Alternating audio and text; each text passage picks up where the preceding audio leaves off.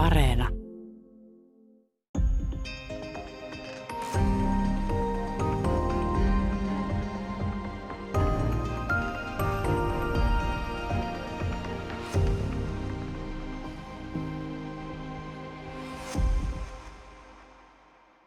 Hyvää päivää. Täällä on tänään vieraana Helsingin kaupunginmuseon tutkimuspäällikkö Minna Sarantola Vais. Me puhutaan 1980-luvusta otsikolla Me halusimme kaiken. Tässä on siis käsillä Minna Sarantola Vaisin kirja 80-luvusta, joka lähestyy historiallisesti, mutta myös esineiden kautta. Mä voisin aloittaa tästä, että tota, tota, tarkoitan siis sitä, että 80-luku, joka on monille niin rakas, tutkimuksessakin on todettu, että ihmiset pitää sitä parhaana vuosikymmenenä, mitä on ollut, niin onko esimerkiksi esineellinen kulttuuri, onko esinekulttuuri tai tällaiset tavarat yksi avain, jolla 80-lukuun voisi päästä? materiaalinen kulttuurihan on se osa meidän arjesta, joka meissä laukaisee näitä niin kuin nostalgiamuistoja. Että jos mennään vaikka ää, kasari Facebook-ryhmiin, niin semmoiset asiat kuin karkkipaperit tai jäätelönkääreet tai levynkannet tai farkut tai tällaiset, niin ne niin kuin avaa meille tien sinne, että mitä silloin oikeasti tapahtui ja miltä oikeasti tuntui. Että kyllä materiaalinen kulttuuri on tosi kiinnostavaa. Sitten toinen asia on se, että 80-luvun aineellinen – maailma oli jo sen tyyppisistä materiaaleista ja sitten myös niin kuin muotikierron vuoksi sen tyyppistä, että se ei ole tallentunut erityisen hyvin. Et esimerkiksi museokokoelmissa 80-luvun arkiesineitä itse asiassa, jos puhun omasta museosta, niin ei ihan hirveän paljon ole. 80-lukua on usein moitittu pinnalliseksi ja, ja, ja käytetty erilaisia tällaisia termejä, ulkonäkökeskeinen ja, ja, ja, ja, ja, ja asut olivat mahdottomia, mutta tota, nyt tässä varmaan täytyy puuttua vähän tähän 80-luvun luonteeseen, koska tuo niin kuin ylikuluttamisperspektiivi varmaan osittain johtuu siitä, että katsotaan 90-luvun laman läpi sitä, mitä oli, ja ajatellaan, että 80-luku ikään kuin tuotti sen laman ja muun. Onko tämä perusteltu väite, vai oliko 80-luku, mitä mä sanoisin, sitä ei tulisi syyllistää niin paljon? Mä ajattelen, että sillä lamanäkökulmalla on aika iso merkitys siinä, miten me arvotetaan. Jos me katsotaan sitä – niin kulutuskulttuuria tämän päivän näkökulmasta, niin itse asiassa 80-luvun suomalaisilla oli edelleen aika vähän tavaroita taikka vaatteita, jos puhutaan vaikka siitä, että kuinka paljon koululaisilla oli vaatteita tai lapsilla leluja. Et sitten toisaalta tietysti, jos verrataan 70-lukuun, niin elintasohan parani. Ja ihmisillä oli esimerkiksi mahdollisuus hankkia kodinkoneita ja koteja kalustettiin ihan uudella innokkuudella, osittain myös velaksi, koska tämä niin kuin luotolla ostaminen muuttui koko ajan hyväksyttävämmäksi. Mutta varsinaisesti kuitenkaan niin sanottujen tavallisten ihmisten kulutus ei ollut se asia, joka Suomen sitten syöksi lamaan.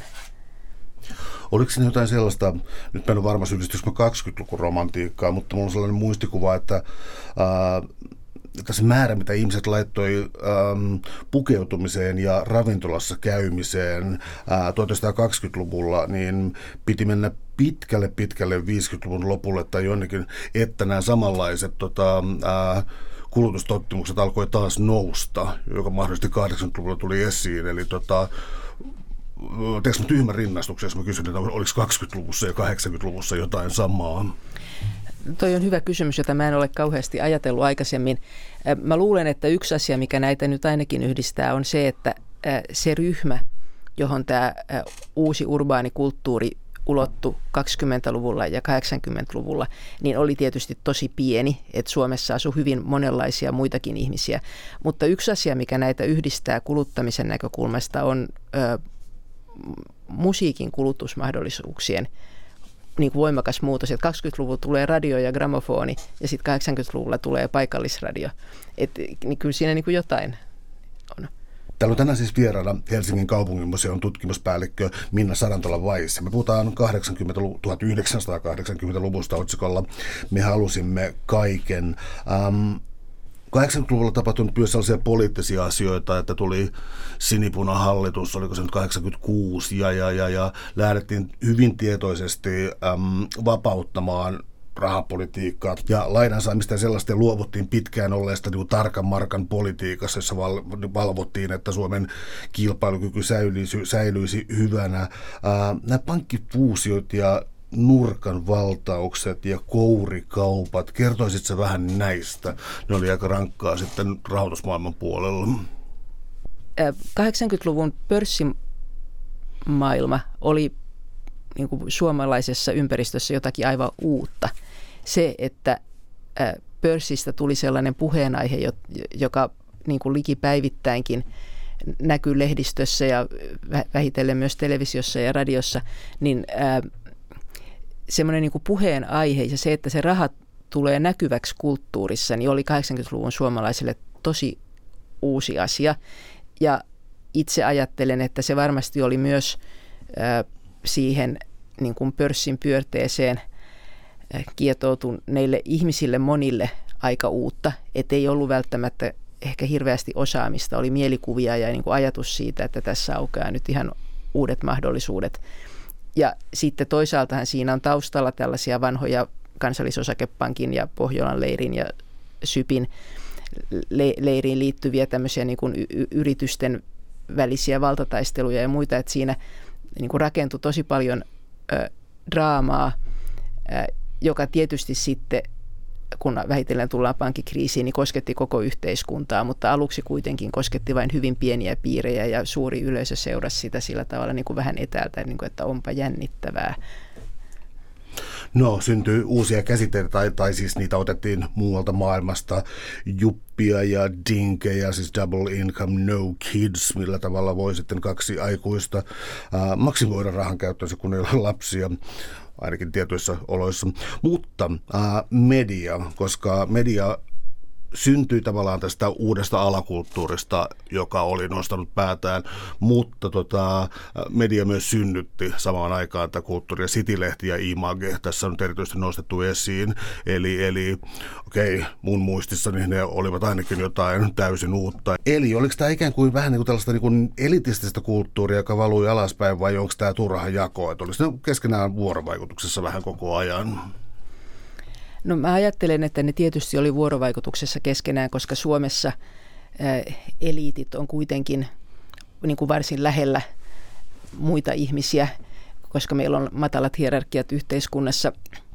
Mutta sitten on niin kuin kyllä mielestä niin kuin fakta, että, että oli sellaisia pieniä nimenomaan helsinkiläisiä piirejä, jotka niin kuin näkivät maailman jo ihan uudella tavalla ja osasivat tarttua mahdollisuuksiin. Et kun mä ajat, usein mun mielestäni ehkä niin kun puhutaan 80-luvusta, niin vähän niin kuin menee sekaisin se, että mitä on tapahtunut 70-luvulla ja mitkä oli mielikuvat siitä 70-luvusta ja mitkä tavallaan suomalaisten sitten kuitenkin valmiudet jo siirtyä uuteen kansainvälisempään toimintaympäristöön todellisuudessa oli. Että ihmiset oli kuitenkin aika monet jo matkustelleet aika paljon. Kielitaito alkoi olla peruskoulun ansiosta.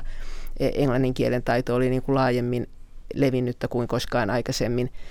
Koulutustaso oli niin kuin ylipäänsä noussut, että ihmisillä oli kykyä tarjo- tarttua niihin ajan tarjoamiin mahdollisuuksiin. Nousukausihan on tietysti aina niin kuin hyvä hetki tehdä uutta. Oliko tämä samalla tämä ikään kuin tällaisen konsensus Suomen äh, hautajaiset, siis sellaisen, missä valtio äh, yhdessä AY-liikkeen työnantajien kanssa äh, sopii maltillisista tai sitten suuremmista palkankorotuksista. Ja, ja, ja, ja tavallaan kritiikki liian voimakasta AY-liikettä ja tällaista, tällaista vähän epädemokraattista korporatiivisuutta, mikä kai on oikea termi tuolle, mutta tota, ähm, haluttiin hajottaa se, siis se mikä oli ollut niin sanotusti maan tapa, katsottiin nyt moraalittomaksi. Kri- kritiikistä maan tapaa kohtaan, niin äh, siis vo- vo- voimistui tai tuli näkyvämmäksi niin kuin ilman muuta 80-luvulla.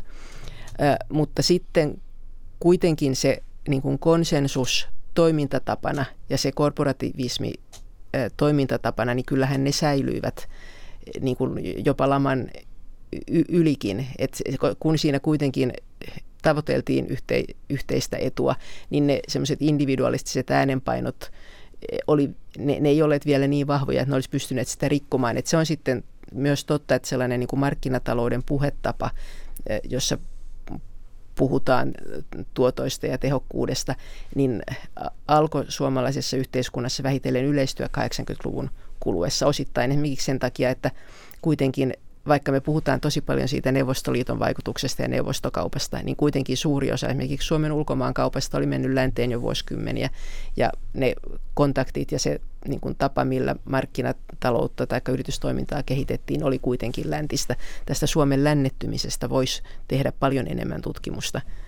Tuota, yksi tällainen sosiologi oikeastaan, ranskalainen Pierre Bourdieu on sellainen, joka, on, tota, joka tulee aika usein myös niin sanomalehdissä, että ei tarvitse mennä mihinkään tieteelliseen kirjastoon aina välttämättä niitä hakemaan, mutta hän lanserasi aika voimakkaan sellaisen käsitteen kuin uusi keskiluokka tai uudet keskiluokat, jolla se tarkoitti tällaisia um, ikään kuin no mitä voisi olla vaikkapa joku diplomiparantaja tai siis jotain, siis tällaisia niin kuin, ähm, uusia ammatteja, jotka ovat, edustavat jonkinlaista ammattitaitoa ehdottomasti, mutta ei mitenkään mahdu niin kuin normaalin vanhan keskiluokan ähm, raameihin. Ja Bourdieu piti tätä ryhmää niin kuin, äh, suvereenina kuluttajaryhmänä. Ne halusivat ikään kuin oikasta sääty-yhteiskunnan huipulle.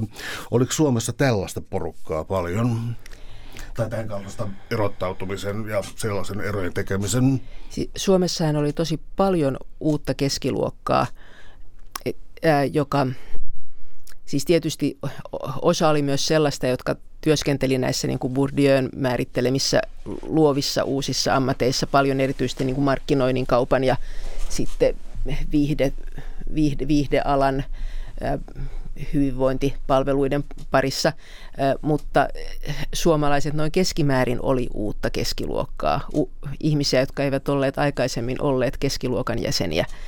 Ja se kuluttaminen oli tosi olennainen osa sen uuden keskiluokkaisen habituksen omaksumista. Kun muutettiin maalta kaupunkiin, niin elinympäristö muuttui, sen asettamat vaatimukset pukeutumiselle ja ruokailulle siihen, sille, että mihin aikaan päivästä syödään, minkälaista mediaa seurataan. Näiden ihmisten elämässä todellakin kaikki muuttu ja äh, Bourdieuhän oli tavattoman suosittu, häntä analysoitiin ja siteerattiin tosi monella eri taholla.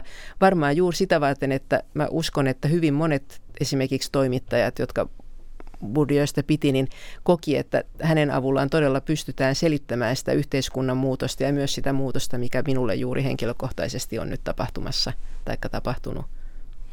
Entä mitä tapahtui silloin, kun tota, tuossa ajassa oli ikään kuin ikonisia hahmoja, ja, puhun yksilöistä, siis tuota, Sami Inkinenkin vilahtelee tuolla jo joskus vuonna 1989, eli suunnilleen 19-vuotiaana, tai suunnilleen tällaista Jukka Keitele, josta mä muistan sen, että kun se muistan, kun se meni armeijaan ja, ja, ja, ja sen täytyi saada joku sitimän tai joku puhelimensa mukaan, koska katsottiin, että se on niin arvokas henkilö Suomelle, että se voi olla siellä jonkun, äh, todellakin jonkun äh, 10, 10 kiloa painaneen matkapuhelimen kanssa, jotta se voi diilata tai treidata tai jotain, joka nykyään pidetään ehkä oikein arkisena työnä. Äh, syyllistyt, tai siis no, mä en haluaisi moralisoida jälkikäteen, mutta niin kuin, oliko tällainen häpeilemätön narsismi, ähm, niin, häpeilemätön narsismi ja, ja itsestänsä ikään kuin taideprojektin tekemisen jo, että eli teki omasta elämästään taidetta. Syntyykö tämä sellaisena? No se oli suomalaisessa ympäristössä uutta, että et to, toki tällaisia tähtiä on ollut, vaikka Olavi Paavolainen, jos nyt siitä 20-luvusta puhutaan, että onhan näitä tähtiä ollut. Ö, mutta 80-luvulla varmaankin siinä ajan hengessä oli jotakin sellaista, että nyt haluttiin tehdä eroa siihen niin kuin kollektiiviseen massaan, joksi 70-lukulaisia ehkä niin kuin, tai joina heitä haluttiin tarkastella. Ö, si, siinä se niin kuin mahdollisuuksien auke, aukeaminen, nämä ihmiset on usein häkellyttävän nuoria. Mutta sitten siellä esimerkiksi jossakin City-lehdessä vilahtaa liikemies Ilkka Kylävaara, joka niin kuin sanoo, että ne, jotka niin kuin tajuavat, että kommunikaatio on tämän hetken ratkaisu, ja hänellä oli siis seitsemän matkapuhelinta, niin he pystyy oikeasti menemään eteenpäin maailmassa. No 80-luvun puolivälistä oli ehkä vähän niin kuin varhaista, mutta se, niin kuin se kommunikaation ymmärtäminen ja, näiden, ja sen pörssin ymmärtäminen työvälineeksi ja kaikki tällainen, niin sehän on myös se on niin kuin todella hienoa mun mielestäni, eikä niin kuin se, se, siihen liittyy se narsismi, hätkähdyttämisen kulttuuri varmaan niin kuin kontrastina siihen aikaisempaan, mutta se mitä nämä ihmiset sai aikaa, niin en mä niin kuin näe, että he siinä esimerkiksi olisi erityisesti polkeneet joidenkin muiden oikeuksia tai näin. Täällä on tänään siis vieraana Helsingin kaupunginmuseon tutkimuspäällikkö Miina Sarantola Vais. Me puhutaan 1980-luvusta otsikolla Me halusimme kaiken. Mm, siirrytäänkö Helsinkiin, koska kirja on häpeilemättömän Helsinki-keskeinen sattuneesta syystä. Täällä tapahtui, täällä tapahtui ää, enemmän ja, ja kaikki tällaiset ajatukset siitä, että kehä kolmosen ulkopuolella ei ole yhtään mitään ja, ja, ja, ja sellainen No sellainen jako, joka nyt on niin kuin, mielestä aika harvoin kuulee oikeastaan helsinkiläiseltä kauheasti sellaista erottautumista, mutta ei nyt mennä tuohon. No, mä, mä voisin oikeastaan hiukan kommentoida tätä Helsinki-keskeisyyttä, koska se, mikä, jos saa niin kuin omaa kirjansa arvioida, että mikä jäi puuttumaan, niin jäi puuttumaan se samaan aikaan toisaalla luku, joka olisi niin aivan olennainen sitä varten, että tästä 80-luvusta hirveän paljon puhutaan helsinkiläisen city-ihmisen näkökulmasta ja he on hyvin pieni osa suomalaista väestöä. Et jos jo mennään muihin yliopistokaupunkeihin, niin siellä oli myös ö, hienoa kasaripöhinää, joka oli ihan omansa näköistä. Että se niin idea siitä urbanismista ja sitikulttuurista niin ei ollut ainoastaan helsinkiläinen. Ja sitten olisi niin hyvin kiinnostavaa tarkastella niitä ä, kirkonkyliä, taajamia, muita kuntia, joissa esimerkiksi rakennettiin kunnantaloja ja pankkikonttoreita ja kulttuuritaloja ja näin. Että et, et mikä siitä 80-luvun hyvinvoinnista niin oli valtakunnallista. Voiko sitä esittää jonkinlaisia arvioita? Siis kirjassa nyt kuitenkin tulee esiin, että Turussa ja Tampereella syntyi omanlaista sitikulttuuriansa. Ja sitten tietysti sitten kun tullaan siis sellaisiin aikoihin, kun no Helsingin televisio nyt oli hieman edellä tätä, mutta jo pian 80-luvulla pystyi katsomaan Sky Channelin Music Boxia, jos oli kiinnostunut musiikista, rockvideoista. MTV tulee vähän myöhemmin siihen ja näitä tota, ohjelmia oli suhteellisen paljon, mikä samaan aikaan tietysti tarkoitti, että ennen internettiä, niin maantieteelliset välimatkat pieneni. Eli siis niin Helsingistä, sanotaan vaikka Lontooseen, kuin Helsingistä taas jonnekin niin kuin aivan periferiaan. Eli ähm, olisi tässä nopea maapalloistuminen liikkeellä. Ky- kyllä se mun mielestäni tapahtuu. Että to- toki siis juuri populaarimusiikin kautta niin se niin kuin äänimaailma – alkoi yhtenäistyä jo 70-luvulla, vaikka Suomessakin tehtiin siis aivan valtavasti käännösiskelmää ja käännösdiskoa ja näin. Mutta sitten kun siihen saadaan se visuaalinen kuvasto lisäksi, että siihen tulee ne ihmiset, jotka on erinäköisiä kuin me, ne liikkuu eri tavoin, muoti alkaa liikkua tosi paljon nopeammin.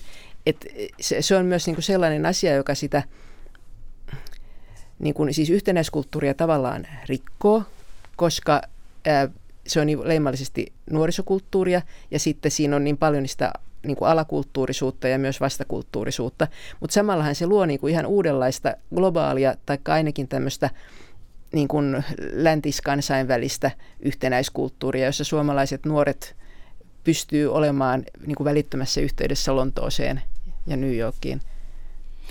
Um, Tuossa on myös mielenkiintoisia um, mitä mä sanoisin, samanaikaisuuksia. Siis siitä, että jos ajattelee, että tällainen city-liikekin ja tällainen lähtee, lähtee ikään kuin ruohonjuuritasolta, niin siis Helsingin luonteva esimerkki on ää, Lepakko, ää, siis entinen alkoholisti asuntola tällainen ja, ja lepakko tai luola ja, ja siellä käyneet ihmiset ja siis sanotaan sitten vaikka se, että eikö ollut sellaista vastakkainasettelua kuin vaikkapa punkkarit ja jonkinlaiset neoromantikot tai uusromantikot, eli oliko nämä niin kuin sulassa sovussa tässä jotenkin kuplivassa Helsingissä?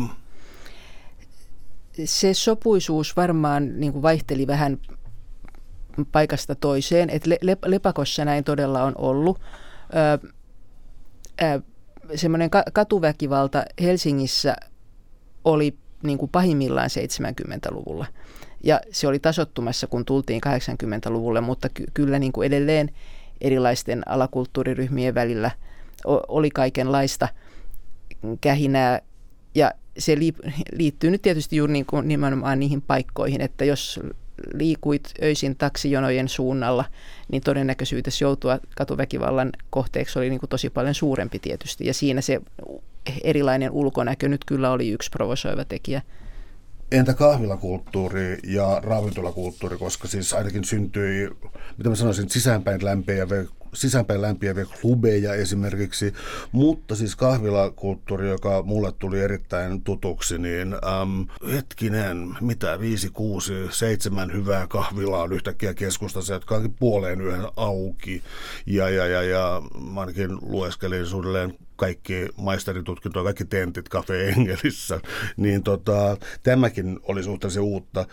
Mutta tota, oliko se joku niin hiljaisempi kausi? Oliko ollut niin kuin parempi kahvilakulttuuri joskus ja nyt sitten jonkinlaisen renessanssin?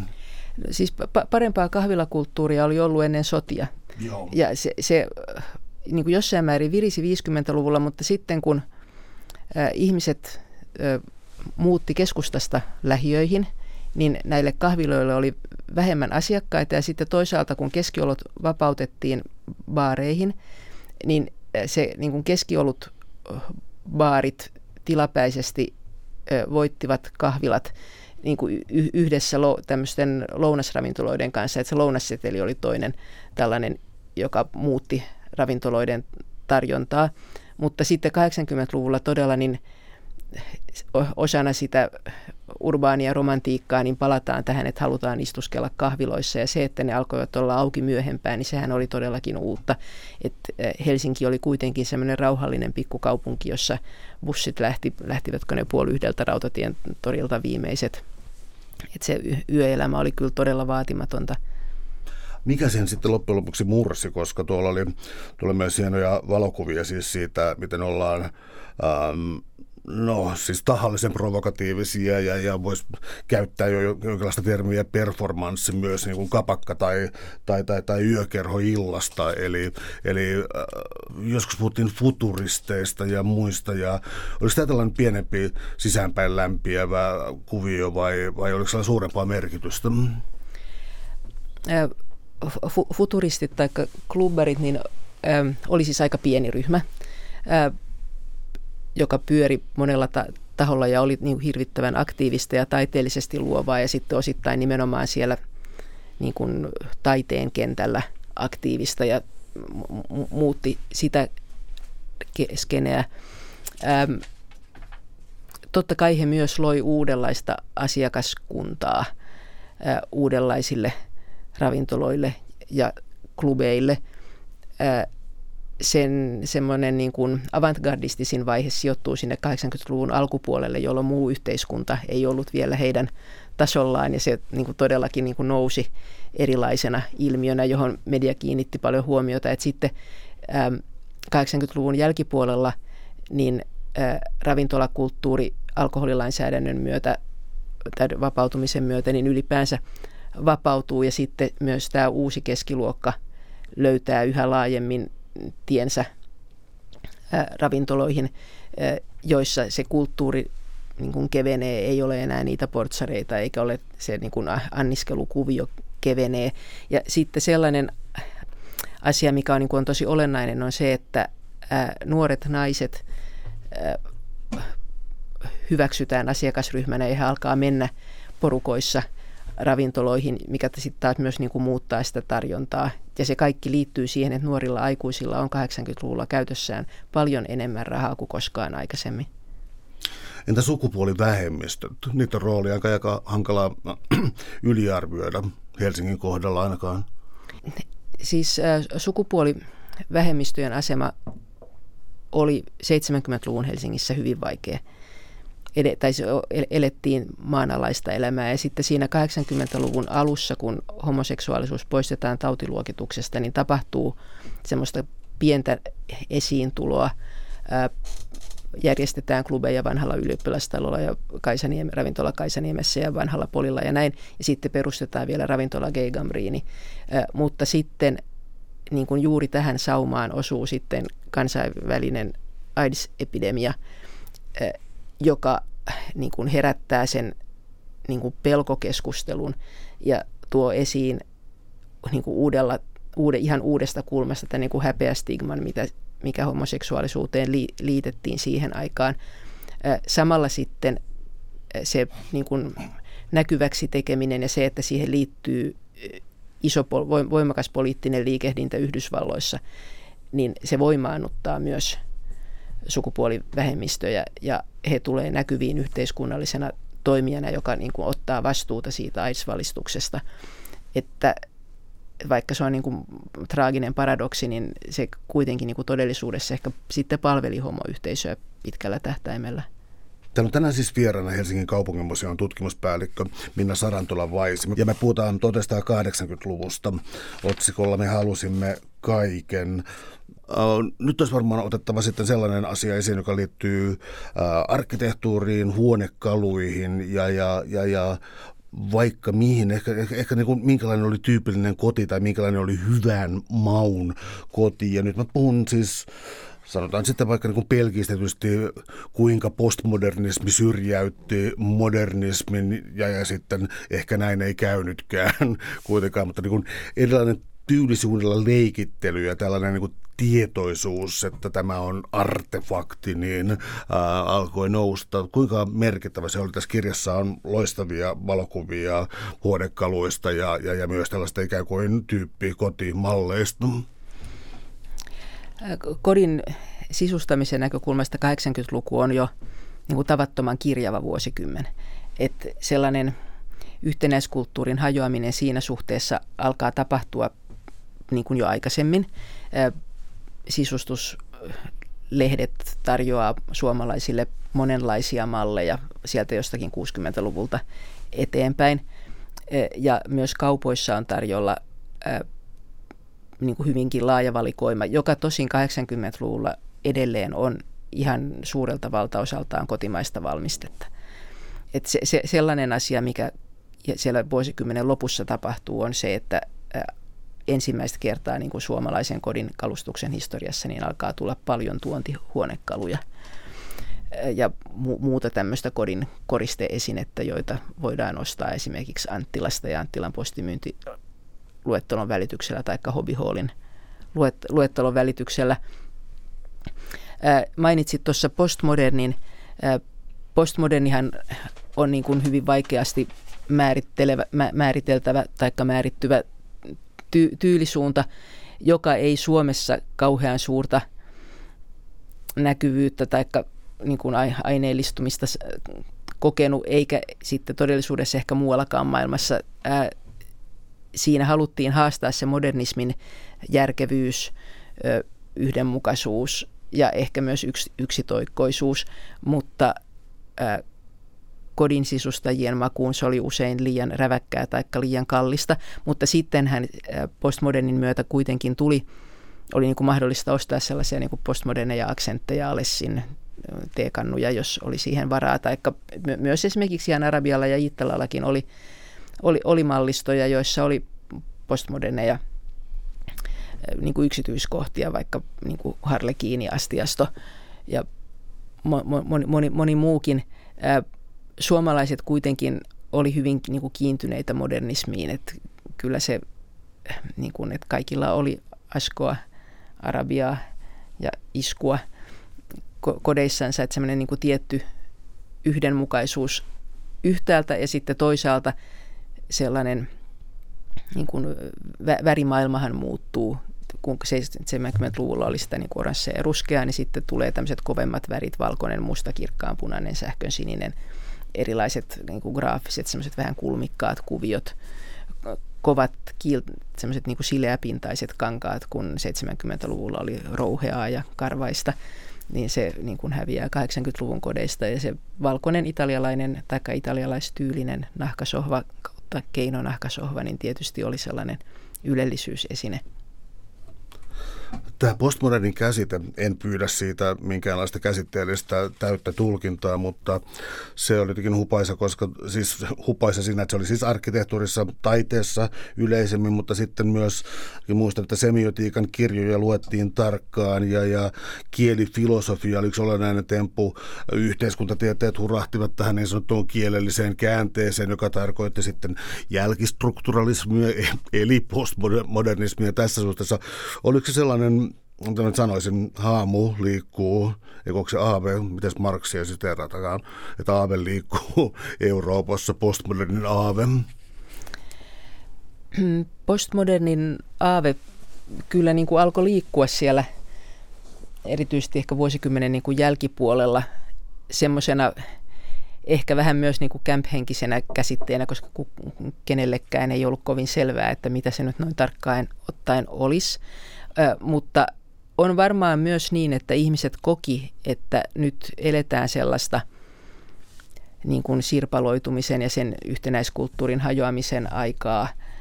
Ja kun se moderni edusti sitä niin kuin kokonaisuutta ja yhtä tarinaa ja selkeää lineaarista kertomusta historiasta esimerkiksi, niin, tota, niin se postmoderni tuntui sitten, vaikka kukaan ei oikein sitä ymmärtänyt, että mitä se tarkoittaa, niin se kuitenkin tuntui kuvaavan hyvin sitä ympäristöä. Ja yksi sellainen asia, mikä siihen nyt kyllä liittyy, on sitten juuri esimerkiksi sukupuolivähemmistöjen tai naisten tai niin ylipäänsä tämä niin kuin ymmärrys moninaisuudesta, että on monia tarinoita, joilla kaikilla on niin kuin oikeus olla olemassa yhtä aikaa, että onkin monta totuutta ja monta näkökulmaa.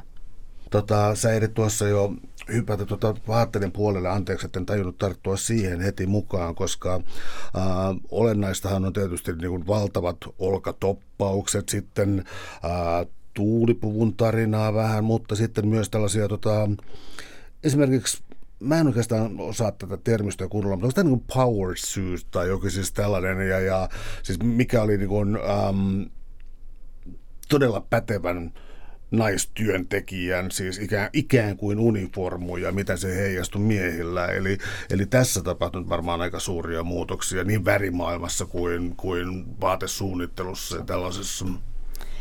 Le- leveät hartiat liittyy tähän niin sanottuun voimapukeutumiseen. Ja kun nyt tässä aikaisemminkin viitattiin tähän 20-lukuun, niin 20-luvullahan miesten puvussa oli, siinä semmoisessa niin gangsteripuvussa oli tosi leveät hartiat. Ja ne leveät tai korostetut hartiat tuli miesten pukeutumiseenkin takaisin 80-luvulla. Et se, mikä sitten oli sellainen asia, joka niin kuin leimaa meidän muistikuvia siitä 80-luvusta, on juuri ne naisten leveät hartiat, että olen kuullut kertomuksia siitäkin, että miten kun siihen aikaan vielä tuunattiin vaatteita paljonkin itse, että saatettiin esimerkiksi niin kuin ommella kahdetkin olkatoppaukset niin, että saadaan niin kuin varmasti se sellainen niin kuin voimakas siluetti. Sitä on tulkittu siitä näkökulmasta, että naiset ensimmäistä kertaa tuli nimenomaan niin kuin liikkeenjohdon tehtäviin kilpailemaan miesten kanssa laajemmassa mittakaavassa ja että, että oli niin kuin tarve sillä pukeutumisellakin osoittaa sitä, että tässä ollaan nyt niin samalla, sa, samalla tasolla ja kilpaillaan samoista asioista. Ää, toki siinä sitten kysymys on myös aina niin kuin muotikierrosta, että 70-luvun siluetissahan oli varsin niin kuin niin kuin kapeat hartiat ja se siluetti leveni alaspäin sitten leveiden lahkeiden myötä, kun taas 80-luvulla meillä oli toisinpäin, että oli leveät hartiat ja kapea helma ja kapeat, kapeat housut. No oliko silloin jotain tota, debatti, mä oon jo unohtanut, vai tuliko se vasta myöhemmin. Siis, mä tarkoitan nyt siis eroa nyt Helsingin ja muun Suomen välillä. Uh, toinen mieleen tuleva esimerkki on tietysti tota, tuota, tuota, liikematkalle lähtevät suomalaiset miehet, jotka käyttää pukua ja samaan aikaan tennissukkia ja jotain sandaalia tai jotain tällaisia. Tähän alettiin kiinnittää huomiota enemmän sen niin kuin urbaanin ja kansainvälisemmän kulttuurin myötä niin meille alkoi tietysti olla yhä enemmän ihmisiä, jotka osasivat vertailla sitä, miten suomalaiset pukeutuu. Ja se oli, jos ajatellaan sen Bourdieu'n käsitteellä, niin sehän on niin kuin yksi ero, eron tekemisen keino on juuri se, että tietää, miten pukeudutaan ja osaa arvostella niitä, jotka eivät osaa pukeutua. Ää, tuulipukukansaa ää, liikku keskustan ulkopuolella, että se oli tavallaan yksi sellainen niin kuin oikean kaupunkilaisen ja niiden muiden äh, välisen eron tekemisen merkki. Mutta sitten kiinnostavaa kyllä juuri 80-luvulla niin verryttelyasu ja urheiluasu tulee kuitenkin myös niin kuin sitikelpoiseksi ja päällä voidaan mennä jopa ravintolaan, koska tämä niin kuin ruumiin kulttuuri ja aerobik sun muu niin, niin kuin tekee siitä verryttelypuvusta sitten salonkikelpoisen. Ja sitten enää vain niin kuin on hiuksen hienot distinktiot, jotka erottavat sen niin kuin lähiön tuulipuun siitä keskustan verryttelyasusta. Et sitten ne niin kuin liikemiesten valkoiset tennissukat ja sandaalit kuuluu tavallaan niin vähän eri keskusteluun. Kylläkin tärkeään keskusteluun. Täällä on tänään siis vieraana Helsingin kaupunginmuseon tutkimuspäällikkö Minna Sarantola Vais. Ja me puhutaan 1980-luvusta otsikolla Me halusimme kaiken. Ruokakulttuurin muutos oli varmaankin nopea. Oli ollut jo kyllä varmaan siis 70-luvulla ensimmäisiä pizzerioita ja, ja, ja muita oli tullut, mutta 80-luvulla varmaan rupesi tapahtumaan jo enemmän leipäkoneiden ja pastakoneiden ja milloin minkäkin tällaisten kulta-aikaa kenties. Minkälaisia ruokatrendejä alkoi näkyä? 80-luvulla suomalaiset syö niin kuin koko ajan enemmän kasviksia ja sitten esimerkiksi sianlihan osuus alkaa vähetä ja sen tilalle tulee sitten broileria, jota 80-luvulla edelleenkään ei saatu suikaloituna, marinoituna ja niin edelleen, vaan että se oli kokonaista broileria. Mutta joka tapauksessa sen syönti, syönti lisääntyy. Sen niin kuin vuosikymmenen tämmöisiä tunnettuja juuri vihanneksia on tietysti Kiinan kaali, jota tarjoiltiin erityisesti salaatissa, eikä hirveästi osattu valmistaa muuten. Ja sitten avokadot ja kiivihedelmät, tämmöiset niin kuin eksoottiset eksoottiset herkut. E, erityisen paljon, mainitsit tuossa leipäkoneen, e, mutta erityisen paljon kotien ruokalukulttuuri vaikutti mikroaaltouuni, joka yle, yleistyi siis kulovalkean nopeudella suomalaisissa kodeissa, koska se oli niin tavattoman käytännöllinen. E, ateriarytmi oli muuttumassa, kun naiset niin kuin todellakin olivat laajassa mittakaavassa 80-luvulla jo töissä ja tarvittiin sitten nopeasti ruokaa, kun tullaan töistä kotiin. Ja sitten toisaalta tämmöinen niin kuin lasten ohjattu harrastaminen, jota oli siis 80-luvulla vielä tosi vähän verrattuna nykyaikaan, mutta kuitenkin oli niin kuin lisääntymässä sellainen, että tarvitaan nopeasti päivällistä, että voidaan lähteä harrastuksiin. Niin tämä niin kuin va- valmis ruoka valikoima esimerkiksi alkoi monipuolistua. Sehän oli ollut hyvin vaatimatonta siihen asti maksalaatikkoa ja hernekeittoa. Entä matkailu? Mä olin oikeastaan vähän yllättynyt, koska tota, hetkinen lunttaan täältä, vain neljänne suomalaisista teki lomamatkoja. Ja, ja, ja, ja jos ajattelee niin kuin 2020-luvulla käyttävää keskustelua, niin mun mielestä niin lomamatkat tai vuotuiset lomamatkat katsottiin ikään kuin kansalaisen melkein perusoikeudeksi, eli tuota, että niitäkin tuettiin, tuetaan jollakin tavalla. Mutta tota, äh, 80-luvulla, kun sitten alkoi lomamatkojen varsinainen kausi, että nämä keihäsmatkat ja muut oli sitten vain jonkinlaista esihistoriaa. Niin siis äh, val- valmismatkoja aletaan tehdä 60- ja se, 60-luvulta ja sitten niin kuin jatkuvasti kasvavasti, äh, mutta niin kuin, se todellakin on niin, että ne ei siitä huolimatta, vaikka niiden hinnat laski, niin ei suinkaan kaikki suomalaiset lähteneet keihäsmatkalle vaan aika pieni osa kansasta. Että ehkä sitten oli näitä niin kuin aktiivisia, jotka matkusti useammin, mutta ei, ei 80-luvullakaan vielä niin tosiaan niin kuin semmoisen keskivertoperheen lomasuunnittelun rutiiniin kuulunut se, että minne, minne lähdetään tänä vuonna aurinkorannalle tai laskettelemaan tai näin, vaan se oli kuitenkin aika pienen kansan osan mahdollisuus. Et se, se, mikä 80-luvun matkustamisessa niin on ehkä erityisesti se niin kuin Ruotsin risteilyjen markkinointi ja voimakas yleistyminen, e- e- e- erilaiset naisille suunnatut risteilyt, eläkeläisille suunnatut risteilyt. Et sit, sitten toki ne niin kuin valmismatkat oli tavallaan jo niin kuin se peruspaketti, lennetään rannalle ja ollaan siellä ruskettumassa, niin se oli niin kuin tavallaan jo nähty, että valmismatkoihin alettiin kehittää erilaisia aktiviteetteja perheille ja golfareille ja purjelautailijoille ja näin, mutta että kuitenkin se vielä matkustaminen, se ei niin kuin suinkaan ollut koko kansan hommaa.